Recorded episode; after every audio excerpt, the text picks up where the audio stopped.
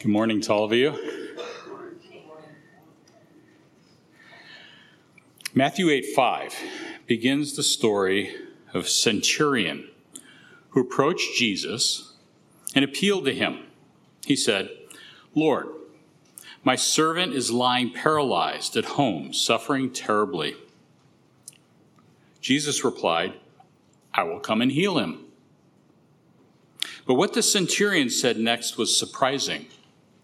Lord, I am not worthy to have you come under my roof, but only say the word, and my servant will be healed. He continued, For I too am a man under authority, with soldiers under me. And I say to one, Go, and he goes, and to another, Come, and he comes, and to my servant, Do this, and he does it. And when Jesus heard this, Matthew tells us, he marveled. Now, wouldn't you like to be able to say something that Jesus would marvel at? And why did Jesus marvel? Here's why. Jesus told his followers, Truly I tell you that no one in Israel, in, with no one in Israel have I found such faith. That centurion had faith in Jesus' authority. And the centurion wasn't a novice on the topic. He had extensive leadership experience. He understood it well and how it works. He was under authority, so he knew what it was to be a follower, but he was also a leader himself. He had soldiers and a servant under his authority, and he appreciated how leadership can get things done in an orderly manner. Instructions needed to be given and followed. That's how leadership works. But given that familiar leadership model, he also grasped how Jesus' authority transcended what he knew. By faith, he understood that Jesus directed things he couldn't see or comprehend. So he was confident enough to simply take Jesus at his word. Jesus promised to come and heal his servant. And the centurion trusted Jesus to take care of it because he'd given his word. So he felt confident and secure under the authority of Jesus. And leadership is part of our church experience, isn't it? God uses leadership as a tool to accomplish his purposes. But leadership in the family of God is distinct from the world. That's not to say there aren't abuses. Scripture even warns us about them. Yet we can be sure that God holds his people accountable and will judge them accordingly. Even with imperfections, there's no dispensing with leadership in the church under Jesus. It just needs to reflect our great Savior. I think the well known evangelical leader John Stott described it well. Hear this The authority by which the Christian leader leads is not by power, but love, not by force, but example, not coercion, but reasoned persuasion. Leaders have power, but power is safe only in the hands of those who humble themselves to serve. So, if you would, please turn to Hebrews 13. That's page 1009 in the Bibles under the seat in front of you, and take out the outline in your bulletin. It's titled Jesus, Under Jesus' Leadership. I'll begin reading at verse 7 and go to the end of the chapter.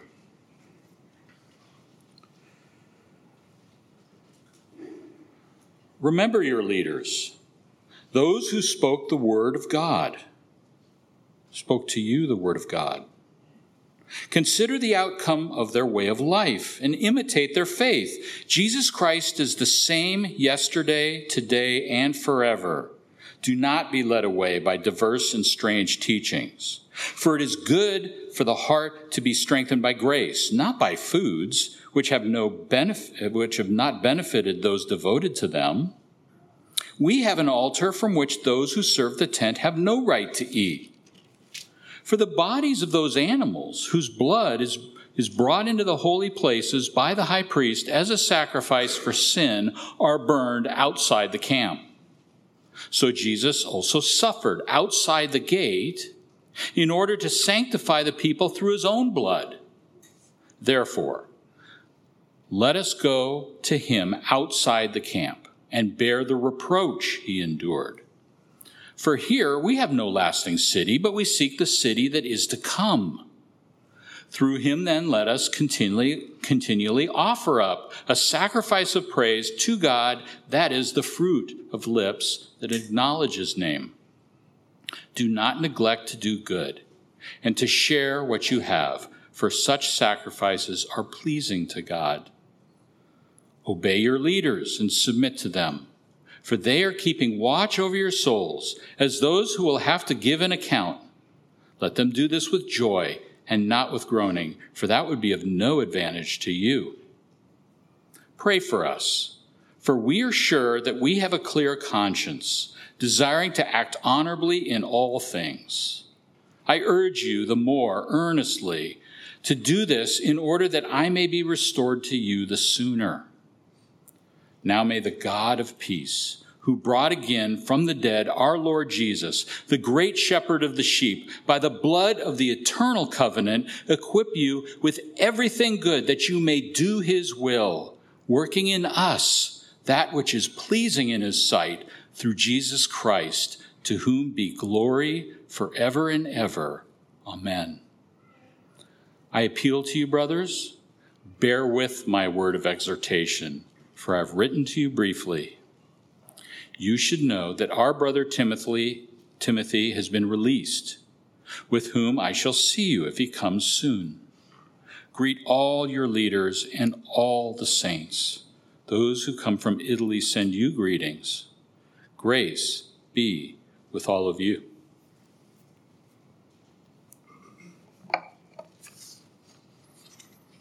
Leadership is such an important topic. We read and talk and think about it every day. Good leadership, bad leadership, no leadership at all. We want to be under good leadership. But even when it doesn't go well, we shouldn't be concerned that Jesus has abandoned us. He's always there, every step of the way to our ultimate destination. We're under His leadership, no matter how it seems at the time. Verse 5 reminds us that Jesus will never leave us or forsake us. So we can confidently say, verse 6, The Lord is my helper. I will not fear. What can man do to me? Therefore, we can run with endurance as we, one, remember our destination, two, continue to do God's will, and three, bear with exhortation along the way. So, our first point is remember your destination. And as we pursue Jesus Christ, we follow faithful leaders. Point A. Leaders who are also following Jesus. How do we recognize them?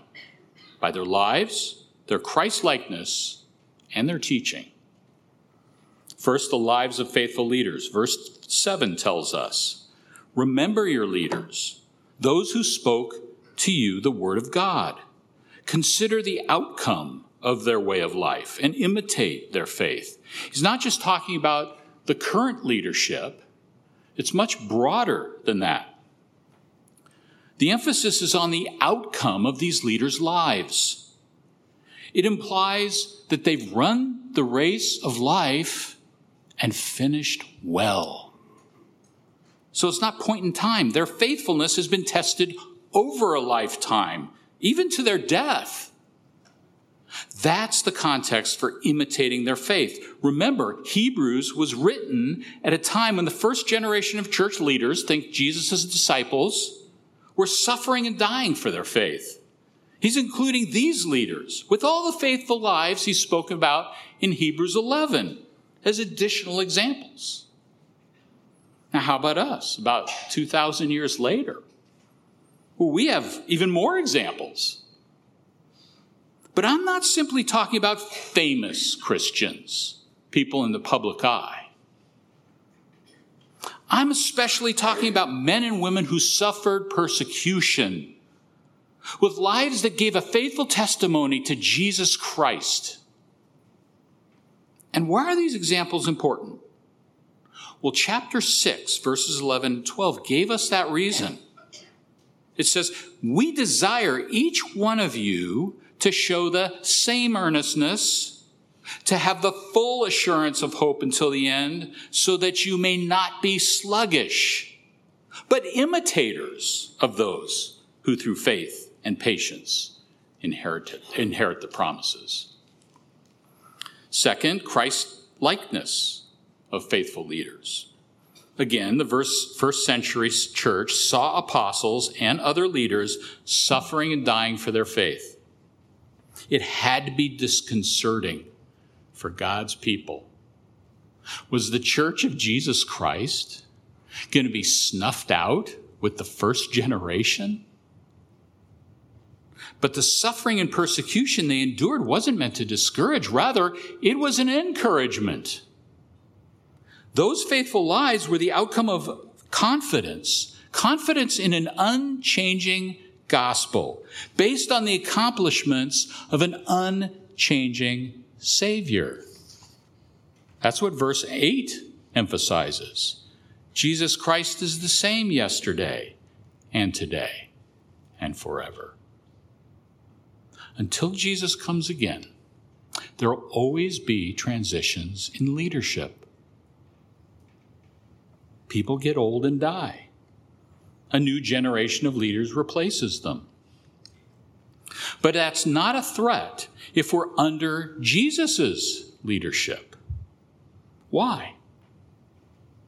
Because it's Jesus who guarantees the new covenant blessings for us and his people, not the leaders.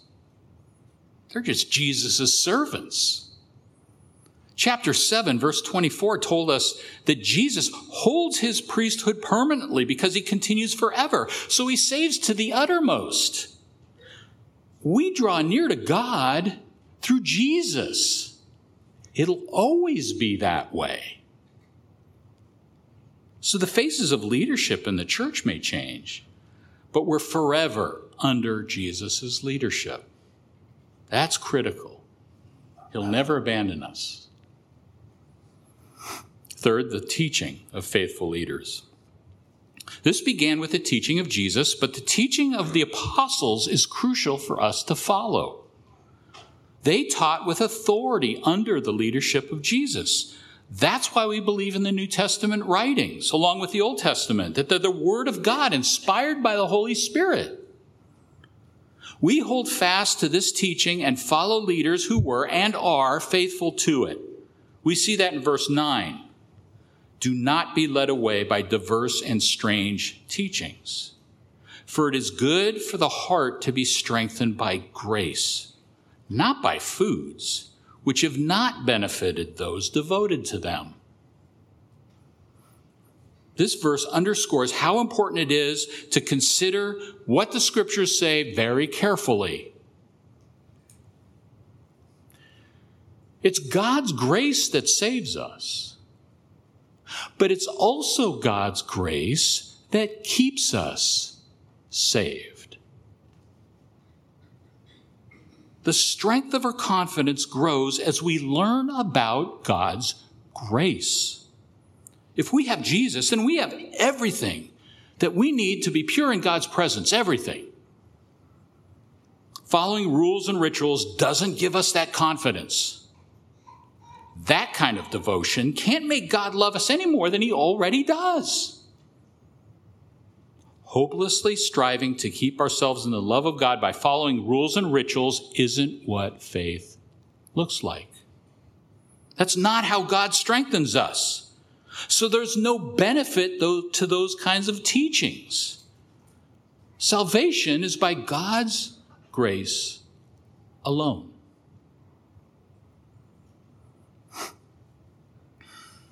You know, years ago, I was coming back from a business trip from Ithaca, New York. It was winter, and I had to drive in a snowstorm.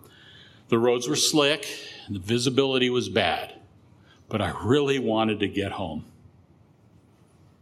Early in my journey, I spotted a big truck with bright red lights on the back, and I started following it.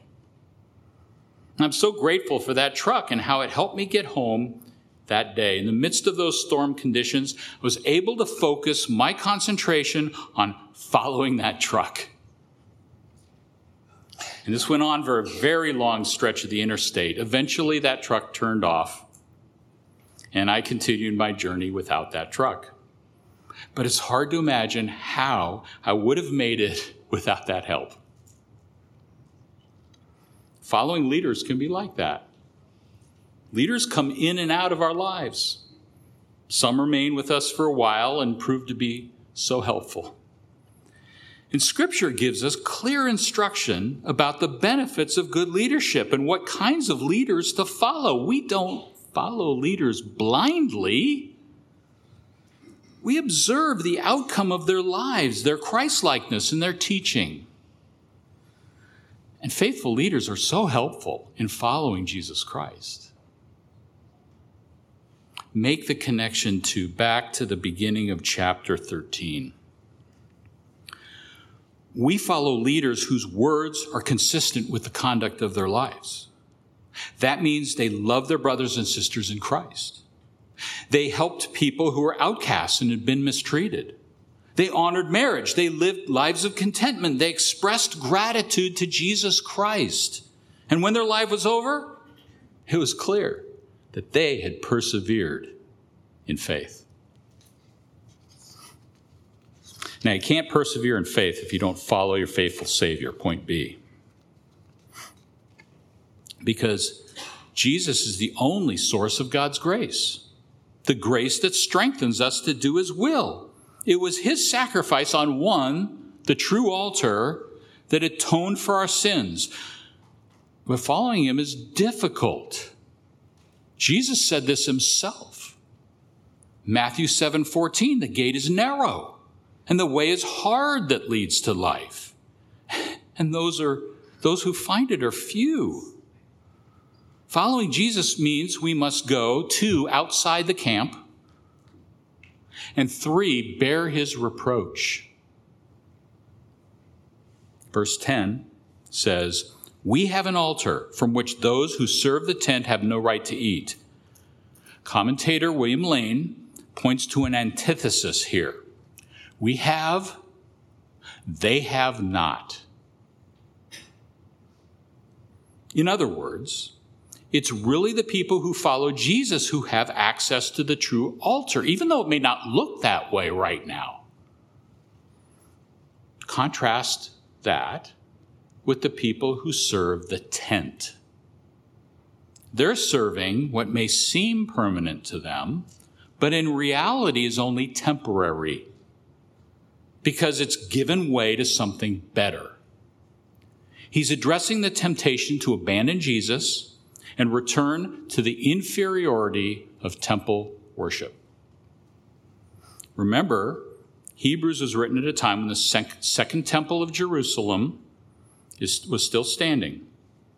And it was very impressive, especially who people, to people who like to believe in something that's big and spectacular in very visible and tangible ways. Lots of rules and rituals a magnificent building sectioned into holy and most holy places, specially appointed priests in distinctive clothing, beautiful vessels used for exclusive purposes, real animal sacrifices that came with elaborate instructions, actual blood and fire. In appearance, it was all very impressive. But in Hebrews 10:4 it told us, it is impossible for the blood of bulls and goats to take away sins. Only the sacrifice of Jesus can make atonement for sins. So if we have Jesus, we partake in a better sacrifice. But that's but it's not the outward appearance that attracts us. Not yet. It's understanding that future hope in Jesus is certain. And it's understanding that he's already dealt with our sins as our great high priest. That's a present reality. So, because that future hope is certain, when Jesus returns, it will be impressive in every aspect. But for now, our confidence is in the true altar that we can't see. And because our glorification is future, following Jesus means we're outcasts in the present world. So if we want to be with Jesus, it means we're outside the camp. Now, in terms of life in the church, Christians are, of course, insiders. But in terms of this present world, Christians live as outsiders. Why? Because that's how Jesus accomplished his mission and offered his sacrifice for us as an outsider. Verses 11 and 12 explain For the bodies of those animals whose blood is brought into the holy places by the high priest as a sacrifice for sin are burned outside the camp. So Jesus, also suffered outside the gate in order to sanctify the people through his own blood. The Jews hearing this message would have understood he was referencing the Day of Atonement.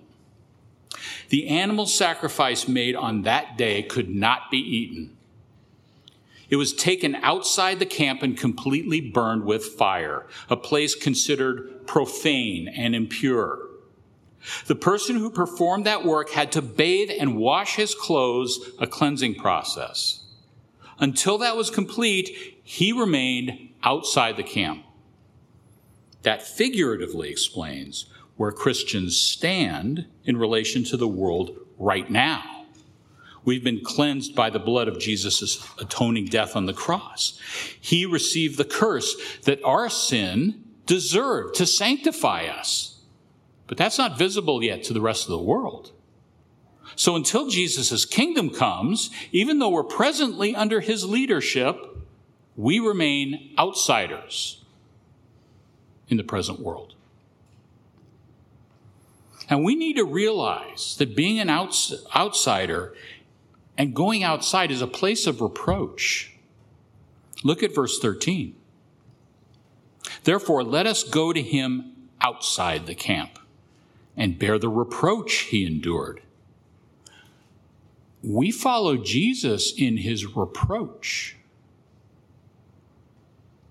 That means we're seen as disgraced people, a disappointment. Jews viewed people outside the camp as unclean. That's why Jesus was a stumbling block, because the death he died on a cross declared publicly that he was cursed by God. But he didn't deserve to die that death. We did. And if he died that death for us, then living for him means we go to him outside the camp. And by going to him, we bear the reproach he endured. That's why it's hard to follow Jesus. How about you? So let me just ask this morning where do you stand? Maybe you're comfortable with the world the way it is. You don't want to be an outsider. So you don't want to go to Jesus for salvation. See, I understand. It's hard. But there's something much harder that awaits you. That's God's judgment. And when God's kingdom comes, only those who've trusted in Jesus' sacrifice will be judged as insiders. Do you see? The outsiders in this present world, when Jesus' kingdom comes, will become insiders. The rest will be outsiders because they've lived apart from Jesus Christ. So here's the question Are you one of them? If so, it means you'll receive God's wrath. That is, unless you repent of your sins and trust Jesus.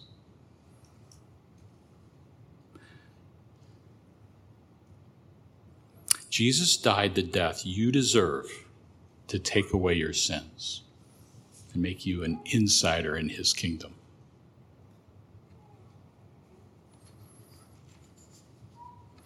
And if Jesus is your salvation, then remember your destination.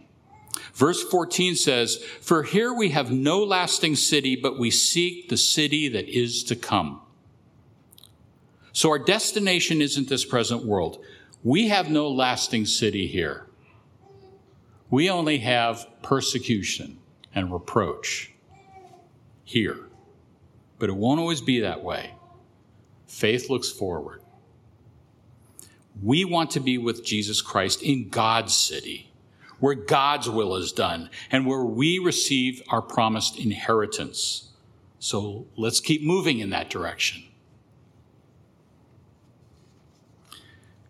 You know, in my younger days, I remember taking a psychology course at the local uh, university. There were about 30 students in the class. In the first session, the professor explained that there were three models of human abnormality, two of which he would discuss in the course. He said he didn't really consider the third model very seriously, but he wanted to see if there were any students in the class that considered it viable. He called it the sin model.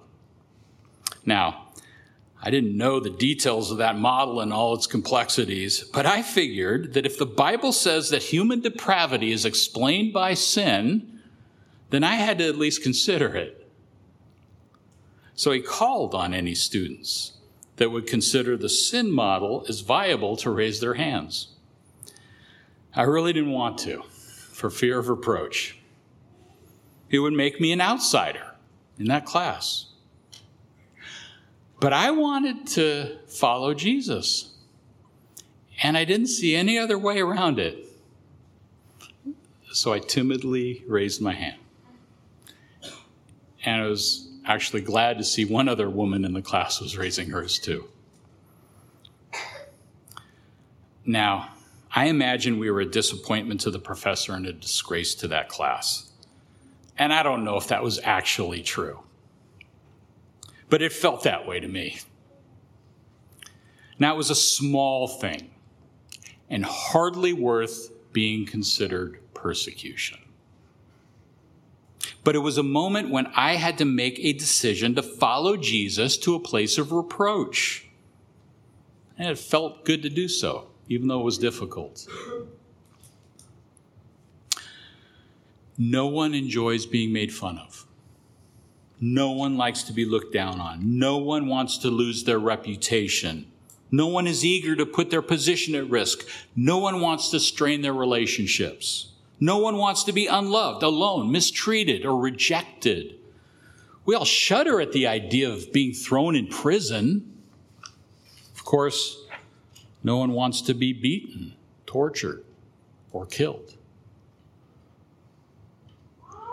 But Jesus endured all those things to save us. We don't go looking for them. But in the course of history, including regions in our world today, the persecution of Christians has been very severe. And in all times and in all places, following Jesus means you're willing to lose your life for his sake. Literally. So find ways to follow him in the small things today. In your community, at work, with your extended family, among your friends, wherever life takes you. Learn to follow Jesus in all the small things because they do matter and it'll help prepare you for the really hard things yet to come. We need to remember our destination as Christians. We're destined for God's city. We're following Jesus and we're following faithful leaders to that city. But how do we get there? That's highlighted in point two continue to do God's will. It's a summary of what it looks like for believers to do God's will as we seek his city. How are we able to do God's will? Look at the beginning of, ch- of verse 15. It's through him, Jesus. Jesus is leading us. And why are we able to do God's will?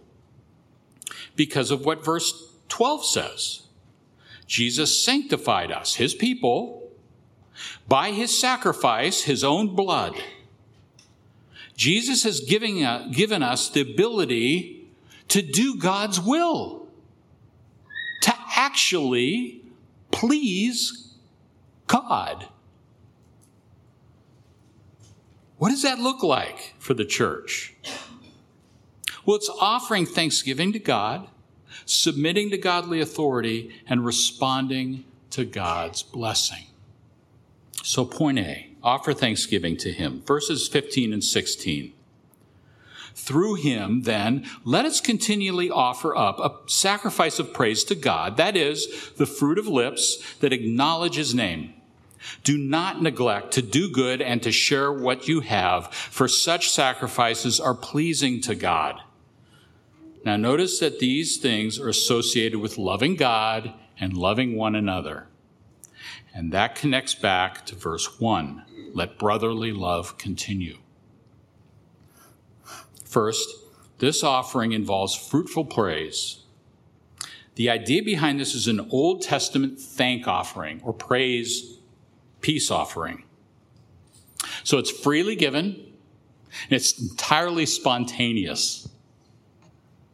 It comes from a person who's already reconciled to God in covenant relationship with Him.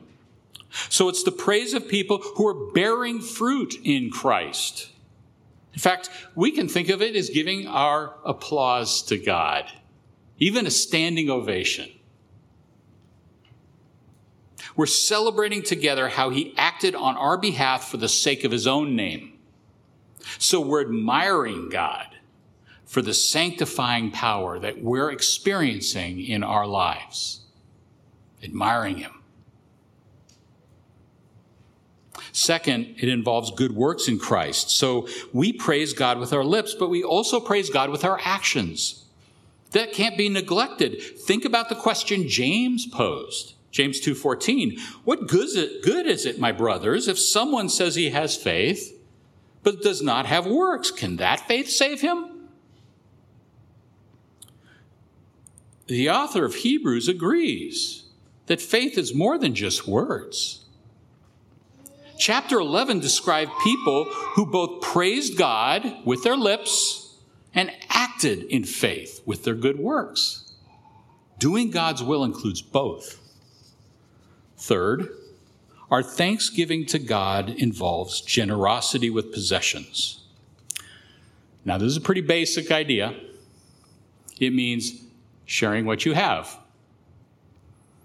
Isn't that what we try and teach our children early on? Share with others? It's not easy, is it? Children are naturally selfish. They like to say mine. But Hebrews is clear. If we're under Jesus' leadership, we're in God's family. And we behave differently. God's will is to be generous with what we have. So, how tightly do you hold on to your possessions? You will do well to loosen your grip Make generous sacrifices to God. You'll please Him. And we follow church leaders as we do as we work together to do these things, all under Jesus' leadership. So point B, submit to godly authority. Verse 17, obey your leaders and submit to them. for their wa- keeping watch over your souls, as those who will have to give an account. Let them do this with joy and not with groaning, for that would be of no advantage to you. Pray for us, for we are sure that we have a clear conscience, desiring to act honorably in all things. I urge you, the more earnestly, to do this in order that I may be restored to you the sooner. Doing God's will has a lot to do with how we respond to authority. These verses speak to our present leadership.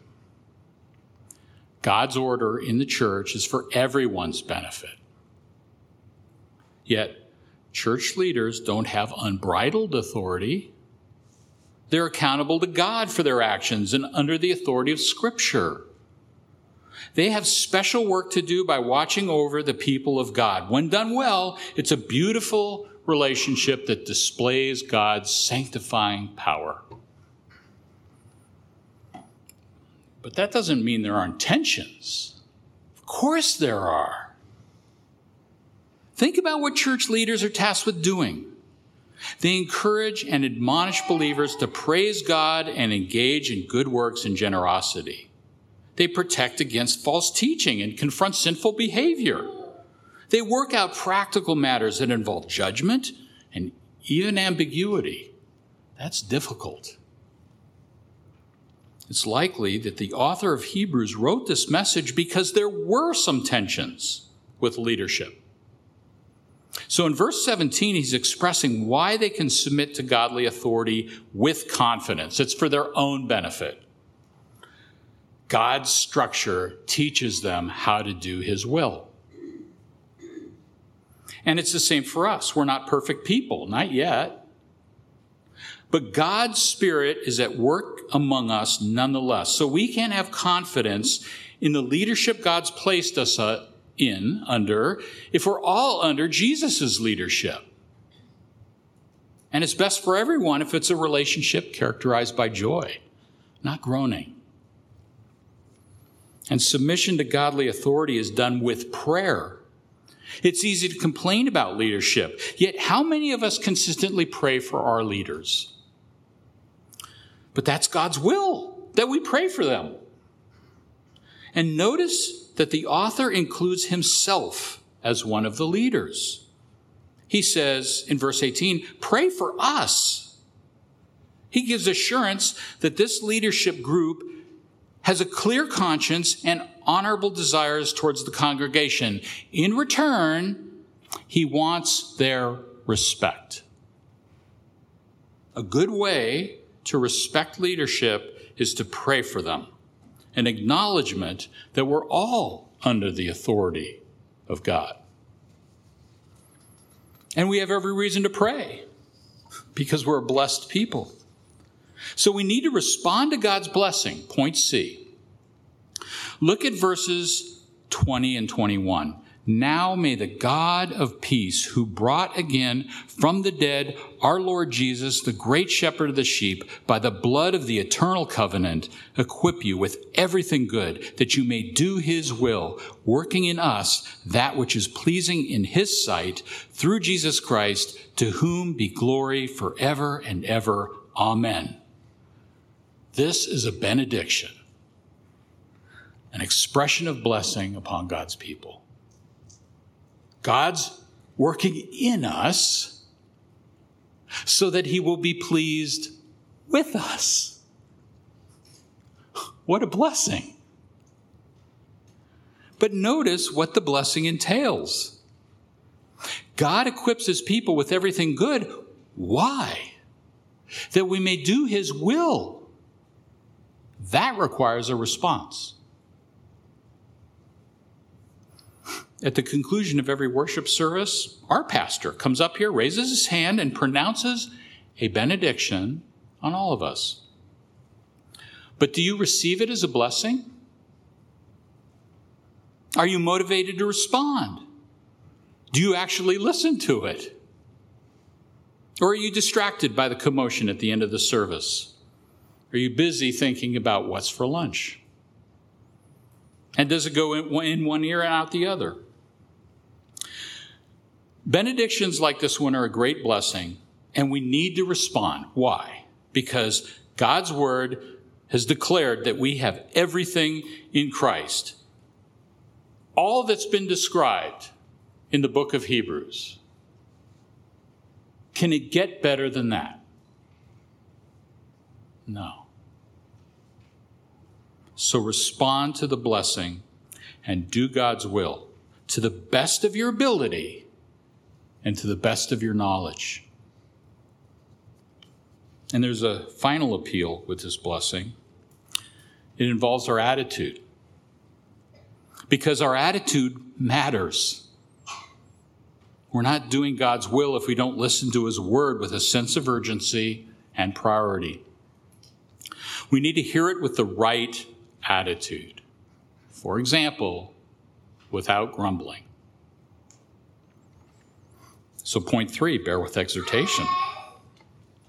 Bear with exhortation. Verse 22 says, I appeal to you, brothers, bear with my word of exhortation, for I have written to you briefly. So, if Hebrews seems long, the author of Hebrews says his sermon is brief. There's plenty more he could have said, but didn't. He gets it, though. It isn't easy to listen to exhortation, it's hard. We need to be humble. We need to be quick to hear and slow to speak. God's using another person to tell us things that we need to consider and potentially put into action. Often these things can be difficult, things we don't like, things that make us feel uncomfortable. But we're being told here to bear with it. This is often how God teaches us. A patient attitude is important so that we can really learn something. And I want you to notice that this is an appeal to believers, point A.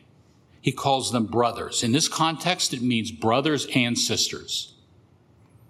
In other words, he's talking to believers.